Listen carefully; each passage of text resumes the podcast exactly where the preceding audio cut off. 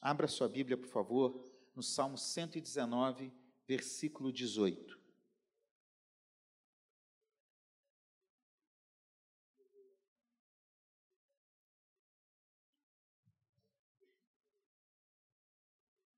Pode pôr a projeção, por favor.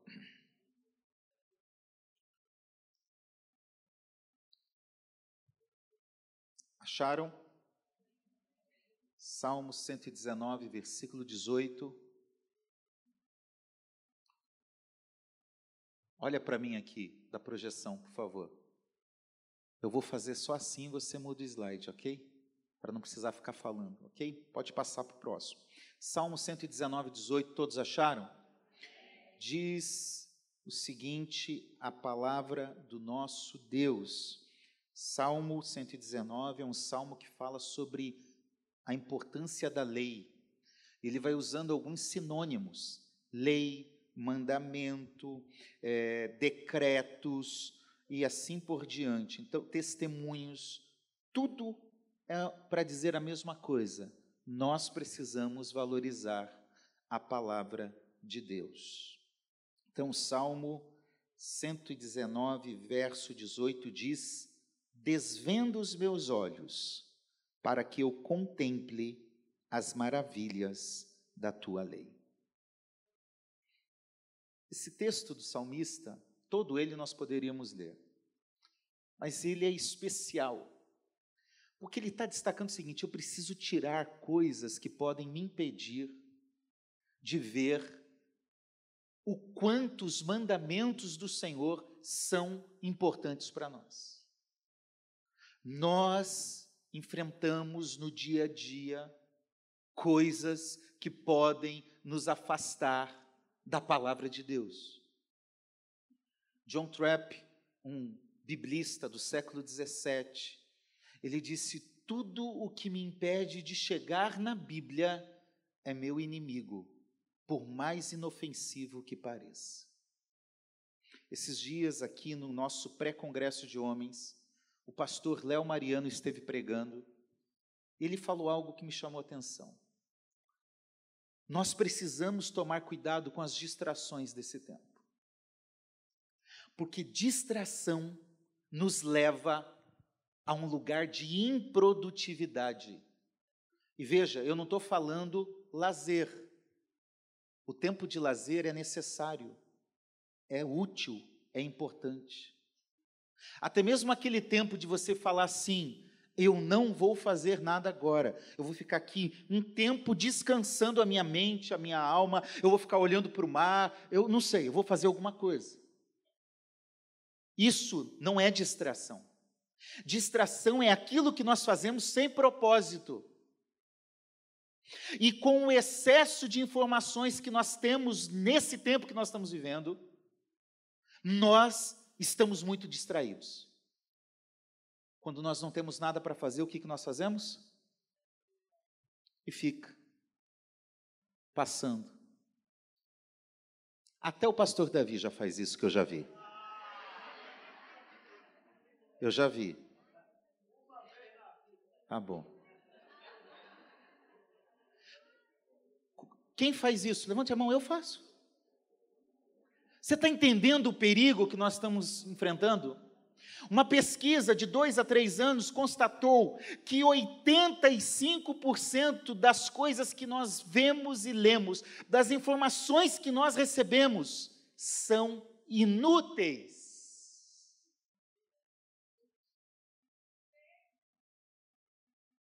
Amém. São coisas que não agregam nada na vida. E eu vou te dizer, a maior parte das coisas que você vê na sua rede social, ou são fake news, ou são coisas fúteis e inúteis. Às vezes é para ficar olhando a vida dos outros. Onde está comendo, o que está fazendo. E aí, com isso, nós deixamos de priorizar aquilo que é importante. Muitos de nós aqui não temos um compromisso maior com a igreja, porque dizemos que temos que ficar com a família. Ah, eu tenho tempo da minha família. Nhê, nhê, nhê. Quando está em casa, está na rede social e não está com a família. Essa é a verdade. Eu não estou dizendo que rede social é ruim, ela só precisa ser utilizada de forma correta. E aí o salmista dizendo: Olha, desvendo os meus olhos para eu perceber o quanto a tua lei é maravilhosa. Tem muita gente que não lê a Bíblia, tem muita gente que não estuda a Bíblia, tem muita gente que não entendeu a preciosidade que é estudar a palavra de Deus. Tem muita gente que valoriza uma horinha a mais de sono no domingo de manhã e não vem na EBD. Está trocando a bênção por um pouquinho mais de sono. Enquanto muitas vezes nós acordamos cedo para fazer as coisas que nos interessam. Duvido que no teu trabalho você chegue atrasado porque quer. Porque queria dormir um pouquinho mais.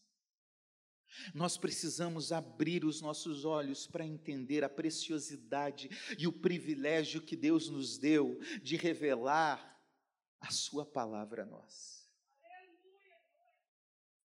A Bíblia não é um livro qualquer, não é um livro de regras, não é um livro teórico, não é um livro antigo com muita sabedoria, ainda que tudo isso possa ter a sua aplicação e verdade. A Bíblia é a palavra de Deus que veio ao nosso encontro.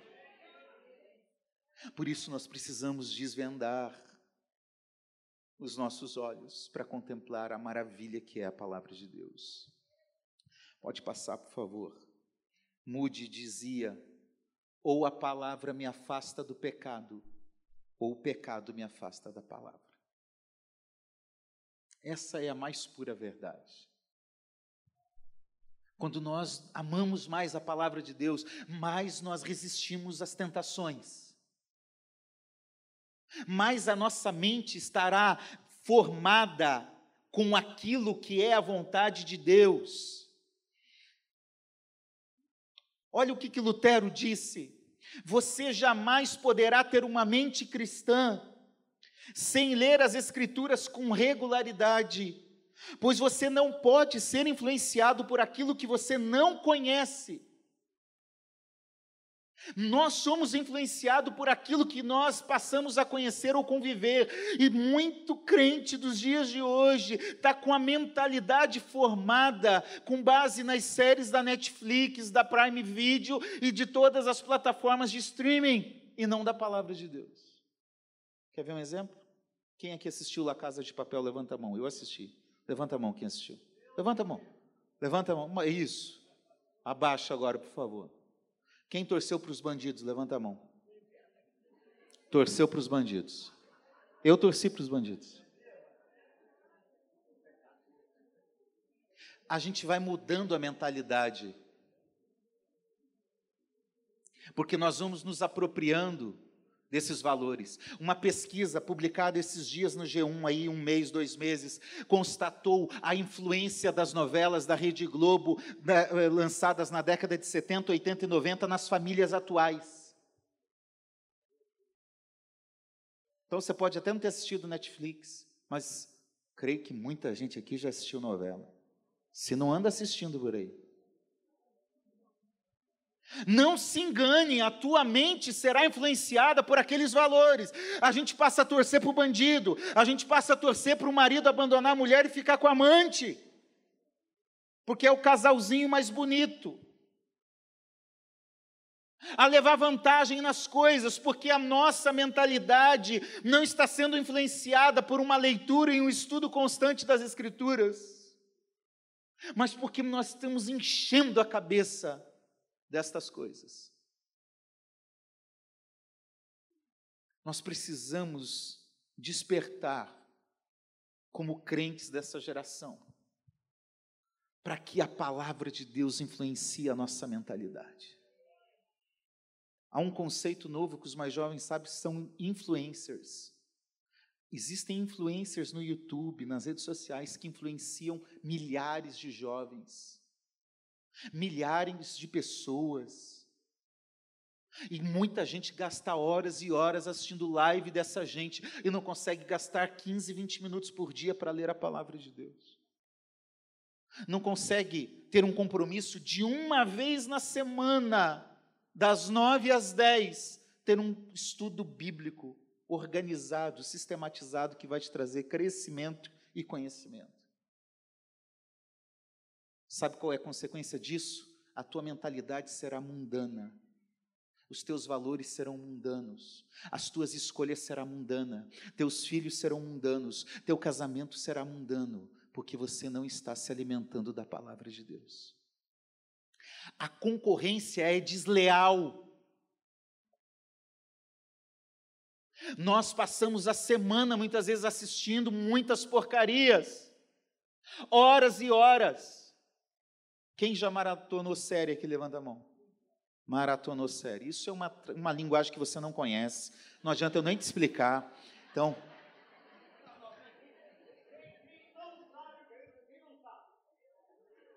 Poucos, tá? Poucos, poucos. Maratonar série é assistir uma atrás da outra até acabar. Tá explicado? Quem já maratonou, já maratonou série? Aí. Quem gosta de assistir jogo de futebol, levante a mão aí. Eu digo que das coisas menos importantes, a futebol é a mais importante da minha vida, futebol. Uma hora e meia assistindo um jogo de futebol. Vamos conversar sobre isso depois. Nós gastamos horas e horas com futebol, com política, com séries, mas nós não conseguimos dedicar uma hora por semana de estudo bíblico. Onde nós vamos chegar? Meu pai é pastor, eu nasci na igreja e glória a Deus por isso. Melhor dizendo, eu nasci no hospital, mas logo fui para a igreja. Eu, pastor Davi, recebi uma igreja do meu pai, da geração anterior. Eu fico perguntando que igreja nós vamos levar para a próxima geração. Essa igreja foi construída no avivamento, no derramamento do Espírito, na conversão, no batismo no Espírito Santo. Que igreja nós levaremos para a próxima geração? É sério. A igreja evangélica brasileira está se distanciando cada vez mais da palavra de Deus. Eu já participei de culto de três a quatro horas em que a Bíblia não foi lida uma única vez. Uma única vez. Nem na hora da pregação, que era a minha esperança. O motivo da reforma protestante, lá no século XVI, foi a igreja da Idade Média estava distante das Escrituras. E aí os reformadores, Lutero, Zwinglio, Calvino e entre outros, resgataram o lugar e a centralidade das Escrituras no culto. A estrutura era influenciada pela palavra.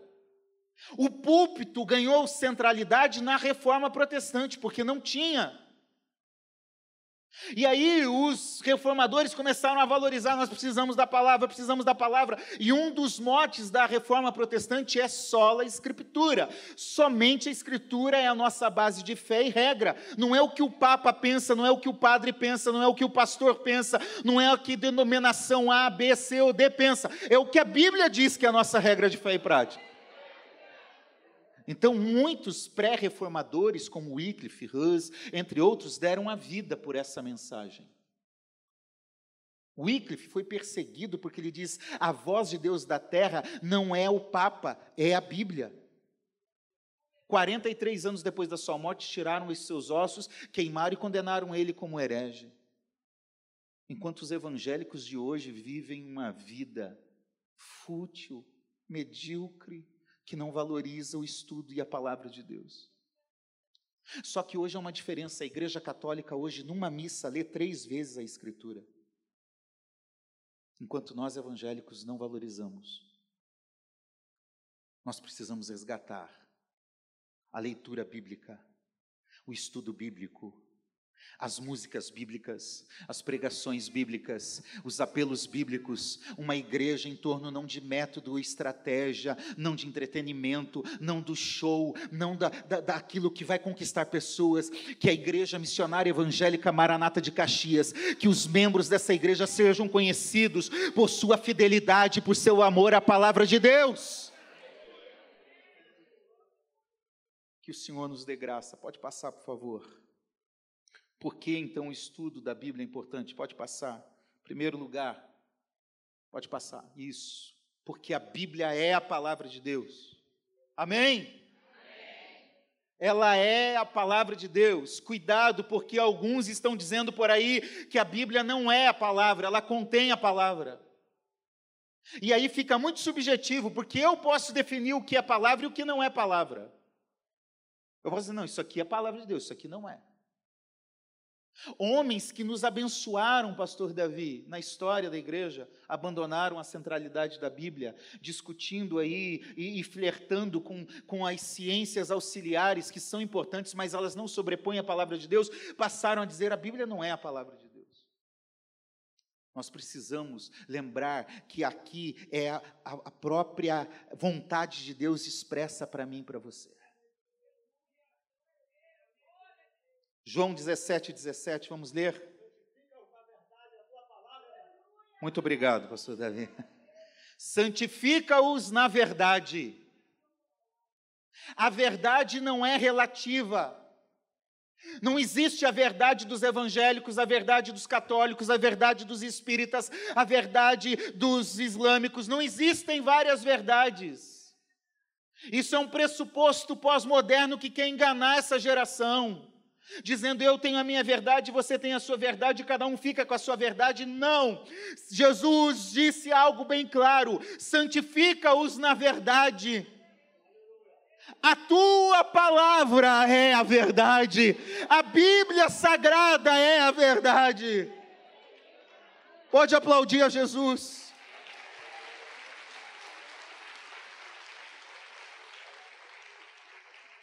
Você quer descobrir a verdade? Vai para a Escritura. Faça como os crentes de Bereia. Se nós pregadores falarmos alguma coisa aqui que você não concorda, vem falar, ó oh, pastor, a Bíblia não diz isso não, hein? Porque aqui quem tem que prevalecer não é a minha fala, não é de nenhum dos pastores, é a palavra de Deus que conduz a, igreja, a vida dessa igreja. A tua palavra é verdade, ela é isenta de erros e contradições. Segundo lugar, ela é completa. 2 Timóteo 3, 16, 17, toda a escritura é inspirada por Deus e útil para o ensino, para a repreensão, para a correção, para a educação na justiça, a fim de que o servo de Deus seja perfeito e perfeitamente habilitado para toda boa obra. O termo inspirado aqui é teopneustos, eu já preguei isso aqui um dia. Teopneustos, tel Deus, pneustos sopro. Inspiração, quando Paulo diz isso, a Escritura é inspirada, ele está dizendo que a Escritura é o sopro de Deus. Semelhante ao processo da criação, o ser humano era um boneco, barro, sem vida, sem alma, mas Deus fez o quê? Por isso que o ser humano só encontra a paz verdadeira quando ele está em Deus, em Cristo. Porque aquilo que é profundo da alma só encontra paz da, na origem, de onde nós viemos, que é de Deus. Paulo vai dizer que é o mesmo princípio da palavra. Não é que, que os escritores bíblicos estavam inspirados, acordaram um dia, olharam para o céu e falaram: Olha que céu lindo, deixa eu escrever algumas coisas aqui. Não. A escritura é inspirada por Deus, ou seja, é o sopro de Deus, é Deus inspirado. Os homens escreveram da parte de Deus. O que nós temos aqui é o próprio Deus manifestando a nós o sopro dele, a vontade dele, aquilo que está dentro dele para nós. E aí ela ensina. O ensino aqui é didascalia no grego, é ensinar a verdade, é ensinar a doutrina. É só a Bíblia que tem esse poder. Segundo lugar, ela repreende. Por favor, Chega, como eu disse de manhã na conferência, chega de Salmo 23 e, e Salmo 91 e Filipenses 4,13 com aquelas coisinhas boas e doces.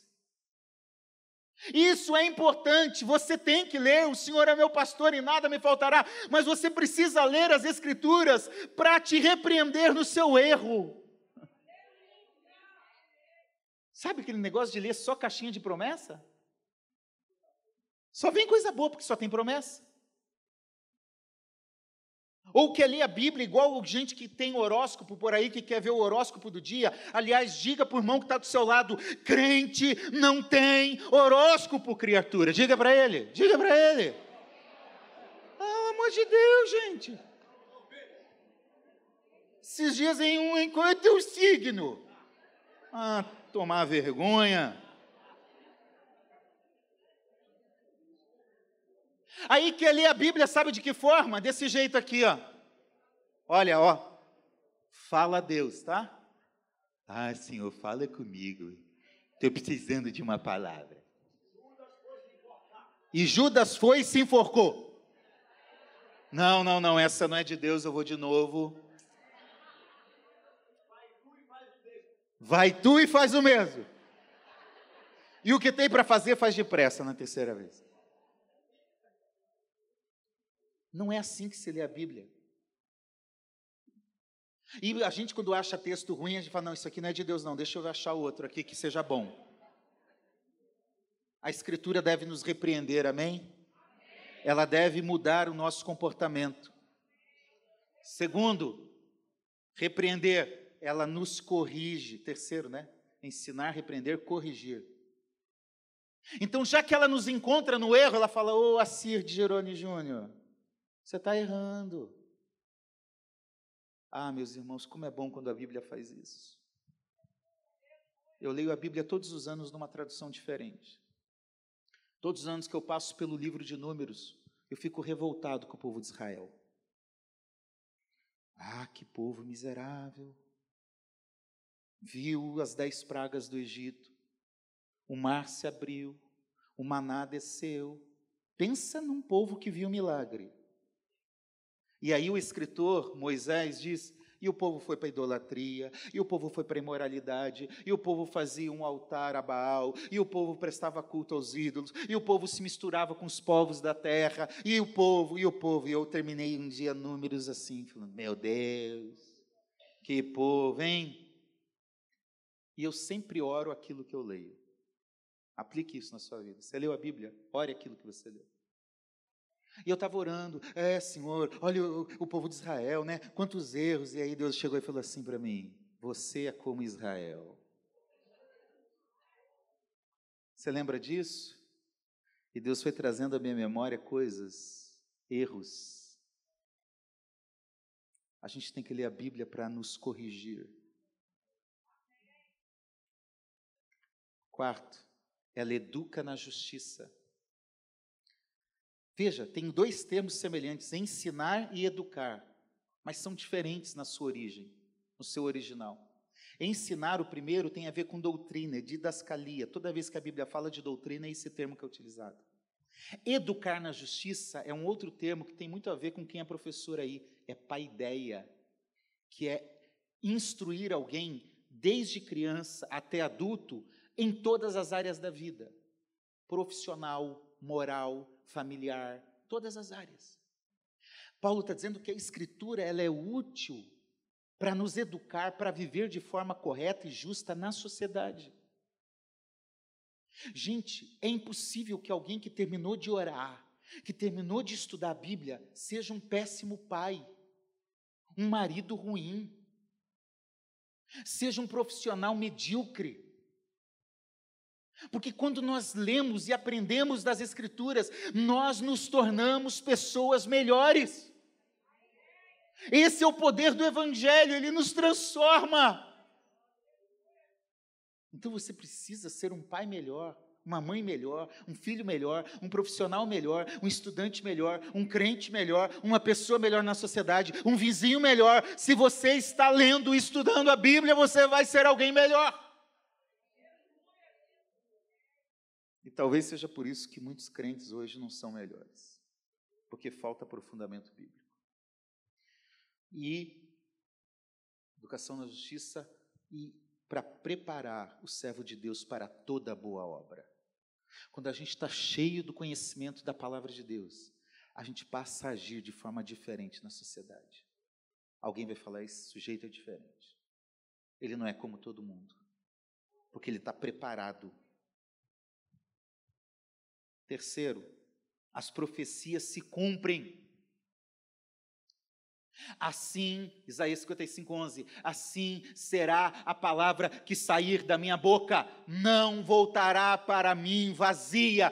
Quando Deus diz, ele cumpre. Às vezes a gente pode se frustrar com promessas de pessoas, de políticos, do time de futebol quando não joga bem, mas a gente não se frustra quando Deus disse, quando Ele fala, Ele cumpre aquilo que Ele fala e a palavra dele não volta vazia. Ela é a palavra de Deus. Em quarto lugar, porque isso aqui não é apenas um livro cheio de letras mortas e vazias. O que nós temos aqui é a vida do próprio Deus. A Hebreus capítulo 4, versículo 12 diz: Porque a palavra de Deus é viva e eficaz. Você pode repetir comigo? Viva e eficaz. É isso que é a palavra de Deus. Ela é mais cortante do que qualquer espada de dois gumes e penetra até o ponto de dividir alma e espírito, juntas e medulas e é apta para julgar os pensamentos e propósitos do coração. Você já chegou na igreja pensando algo, refletindo algo, com medo de algo, e aí o pregador vem aqui falar, e aí você fala: é para mim esse negócio? É porque ela é viva, ela discerne os pensamentos, e ela vai lá dentro onde Deus precisa falar com você. Esse é o poder da palavra de Deus. Pode passar, por favor. Calvino disse a não ser que a palavra de Deus ilumine o caminho, toda a vida dos homens estará envolta em trevas e nevoeiro, de forma que eles inevitavelmente irão perder-se. Nós precisamos que a palavra de Deus seja lâmpada para os nossos pés, ilumine os nossos caminhos, porque senão nós vamos nos perder. O cristão, ele não anda de acordo com o que o mundo está dizendo, nós andamos na contramão do mundo com base naquilo que Deus diz em Sua palavra. Pode passar, por favor. Por que, que o estudo da Bíblia é importante? Porque a Bíblia tem a ver com Jesus Cristo. Isso é o mais maravilhoso. Meus irmãos, a Bíblia não é um livro de ciência. Você não precisa usar a Bíblia para discutir com a ciência. A Bíblia não está nem aí preocupada com a ciência, ela não quer provar que Deus é o Criador, ela já diz que Deus é o Criador e ponto final, Ele criou. Ponto. A Bíblia não é um livro de história, ainda que ela conte muitas histórias, e as histórias que a Bíblia conta são dignas de crédito. A Bíblia não é um livro de biografia, que está querendo descrever a história de, de João, a história de Davi. Não, ela até conta alguns detalhes da vida dos personagens, mas não é toda a vida. De Gênesis a Apocalipse, a Bíblia tem uma única mensagem. Agora veja a maravilha das Escrituras Sagradas, porque são mais de 40 autores que escreveram no intervalo de 1.600 anos 1.600 anos do primeiro ao último registro, 40, mais de 40 autores diferentes, em três continentes: Ásia, África e Europa. Ainda assim, ela tem uma única mensagem. A Bíblia descreve a história da salvação. Ela diz que Deus criou o ser humano, Gênesis 1 e 2, que o ser humano caiu em pecado, houve a queda, Gênesis 3, mas que já em Gênesis 3, há uma promessa. Jesus não é o assunto de Mateus, Marcos, Lucas e João. Não, não. Jesus é o assunto de toda a Bíblia. Porque Gênesis 3,15, Deus chega e diz para a serpente: Serpente, você levou a humanidade à queda por causa do pecado da mulher, mas é justamente da mulher que você levou à queda que vai nascer um descendente. É o descendente, e ele vai pisar na sua cabeça. Jesus é a promessa de Gênesis 3,15. Jesus é o centro da Bíblia. É por isso que Jerônimo, tradutor do século IV, ele diz: desconhecer as Escrituras é desconhecer a Cristo. Quando eu conheço a Escritura, eu conheço mais a Jesus. Spurgeon diz: Eu nunca vi uma estrada que não me conduzisse a Cristo. Toda leitura bíblica conduz a Cristo. Porque a Bíblia testifica de Jesus. Olha o que, que diz João capítulo 5, versículo 39. Vamos abrir o que diz a palavra de Deus. A Bíblia, ela testifica sobre Cristo em todo lugar. Diz o seguinte a palavra de Deus: Vocês examinam as Escrituras porque julgam ter nelas a vida eterna, Jesus estava dizendo, e ele confirma: são elas mesmas que testificam de mim. A Escritura é um testemunho vivo de Jesus toda a Escritura. Gênesis 3,15 dá essa profecia. Moisés diz: Vai vir um profeta que é maior do que eu, a ele ouvi. Os salmos, Davi, tem muitos salmos que são chamados de messiânico, porque está apontando para Jesus, para sua obra na cruz. Os profetas do Antigo Testamento chegam à conclusão: não adianta mais, não há esperança para Israel. O que precisa vir é o Messias, é o servo sofredor, como diz Isaías, é aquele que vai nascer em Belém Efrata, é aquele que virá no jumentim. Os profetas vão dizendo: tudo tem a ver com aquele que há de vir, tudo tem a ver com o Messias que chegará. E há dois mil anos atrás, glória a Deus, porque Deus abriu o céu, a história foi irrompida, porque Cristo veio ao nosso encontro o que o Antigo Testamento passa falando se cumpriu. E é por isso que Mateus vai dizer: vocês lembram lá quando estava escrito? Então é isso. Tem a ver com ele. Ele veio, ele se cumpriu. Então a Bíblia testifica de Jesus. Lá em Gênesis 3,15 ele é mostrado, e no Apocalipse ele é revelado, porque a Bíblia diz, lá no capítulo 5 de Apocalipse, que havia um livro para ser aberto, ninguém podia abrir aquele livro. E João fica desesperado, mas ele diz: Mas ao lado do trono há um em pé, aquele que nós cantamos hoje de manhã, o Cordeiro de Deus. E ele foi achado digno de abrir o livro. Apocalipse não é de terror, não é tanto de escatologia. Apocalipse tem a ver com Jesus, porque é o Cordeiro que venceu do início ao final como dizia Billy Graham, fique tranquilo, eu já li a última página da Bíblia, vai dar tudo certo. Fique em paz, porque a igreja já é mais do que vencedora. E João viu isso. É porque o Cordeiro venceu. Segundo, a Bíblia ensina a crer em Cristo. João, no capítulo 20, versículo 31, ele diz: Olha, Jesus fez muitas coisas, ensinou, curou muita gente, não dá para falar tudo que ele fez. Porém, estes aqui, este evangelho foi escrito para que vocês creiam.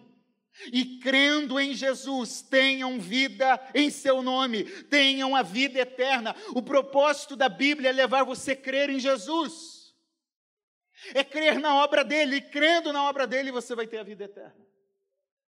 Por isso, não fica procurando picuinha na Bíblia. Pastor, Adão teve umbigo? Não sei, pouco importa. Eu lembro de um missionário que foi pregar uma vez lá em Curitiba, na igreja que eu frequentava, e ele falava: Você sabia uma curiosidade bíblica que Jó nasceu no dia 30 de fevereiro? E eu, oh, como? Que coisa! De onde esse cara descobriu isso? É porque está escrito na Bíblia que ele amaldiçoou o dia que nasceu e não deveria constar no calendário. Ah, vai dormir. Ah, procurar o que fazer. Sabe, não fica procurando picuinha. Vai para o centro, vai para o propósito. Encontra Jesus nas Escrituras. Terceiro lugar, justamente Jesus é o centro. Falei de manhã, os dois discípulos no caminho de Emaús estavam fugindo porque Jesus, eles dizem: Nós estamos frustrados porque já é o terceiro dia e ele não ressuscitou.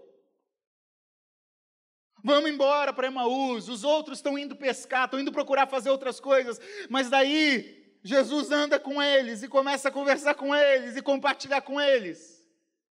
E aí, o texto do versículo 27, Lucas 24, 27 diz: E começando por Moisés, Pentateuco cinco primeiros livros da Bíblia. E por todos os profetas, os anteriores e posteriores, aquilo que nós chamamos de históricos e os nossos profetas do final do Antigo Testamento. Explicou-lhes o que constava a respeito dele em todas as Escrituras. Jesus deu uma aula de Bíblia para os dois Emaús. No versículo 26, olha como vocês são difíceis, como vocês demoram para entender tudo que a Escritura, por meio dos profetas, dizia. Muita gente enfraquece na fé, muita gente abandona a igreja, muita gente não vive da forma como deveria, porque não conhece as Escrituras. E Jesus fala: Eu sou o centro. Enquanto a gente quer procurar Jesus no Novo Testamento, Jesus passa por todo o Antigo Testamento, está falando, eu estava lá, entendeu? Por isso, cuidado com esses pregador por aí dizendo que você não precisa do Antigo Testamento. Você precisa do Antigo Testamento porque ele tem a ver com Jesus. Você só precisa interpretar corretamente o Antigo Testamento à luz do Evangelho de Jesus. Porque toda a Escritura é inspirada. Quarto lugar, na Bíblia, Cristo é o plano perfeito, como eu já falei.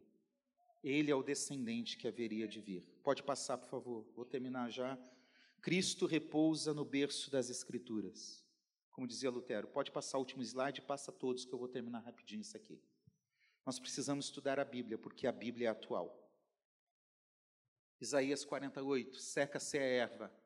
O ser humano é como a erva, como a flor do campo. Seca-se a erva e cai a sua flor. Mas eu vou entrar na, na onda dos dois aqui. Mas. Mas a palavra do nosso Deus permanece para sempre. Eu lembro no início dos anos 2000 que o Dan Brown publicou uma ficção chamada O Código da Vinci.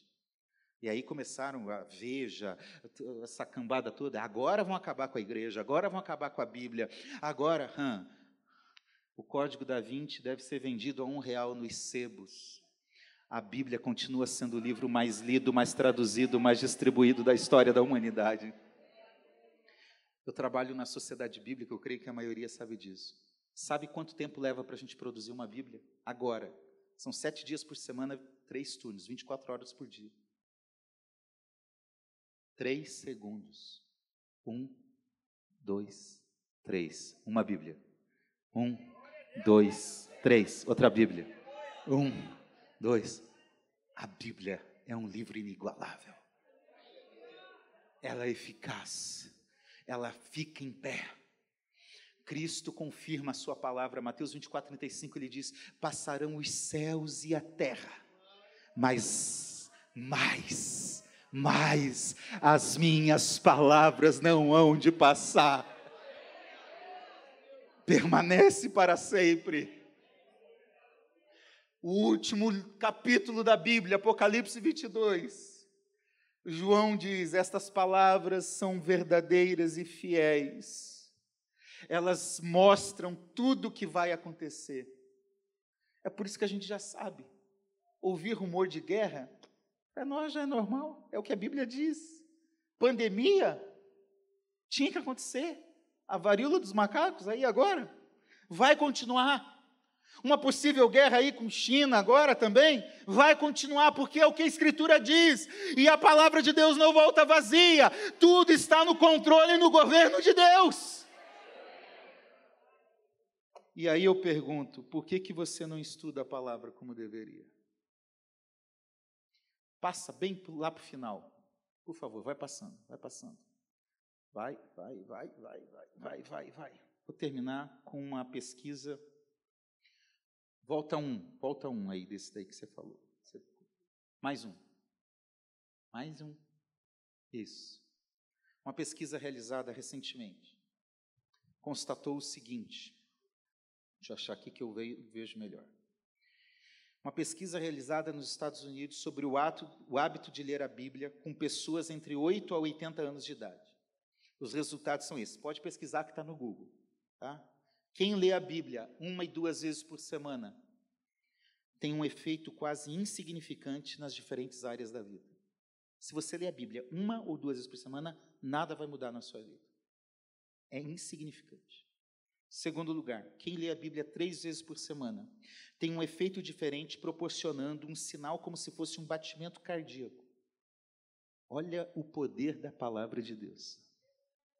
O estudo mostra que houve um pequeno crescimento espiritual. Quem lê a Bíblia quatro vezes ou mais por semana, o efeito torna-se significativo, causa um impacto profundo na vida de quem lê. Olha os resultados, pode passar agora, por favor o sentimento de solidão caiu em 30%. Se você tem aí, eu eu me sinto sozinho, vai ler a Bíblia. Vem estudar a Bíblia domingo de manhã com outros irmãos. Os problemas com a raiva diminuíram em 32%. Se você está ronqueando por aí, ah, vai ler a Bíblia. O sentimento de amargura no relacionamento entre pais, filhos e cônjuges caíram 40%. Está em crise na família? Se reúna para ler a Bíblia, desliga a Netflix. A prática do alcoolismo caiu em 57%. O sentimento de estagnação espiritual caiu em 60%. O contato com a pornografia caiu 61%. A pregação do evangelho aumentou em 200% porque houve confiança na palavra de Deus.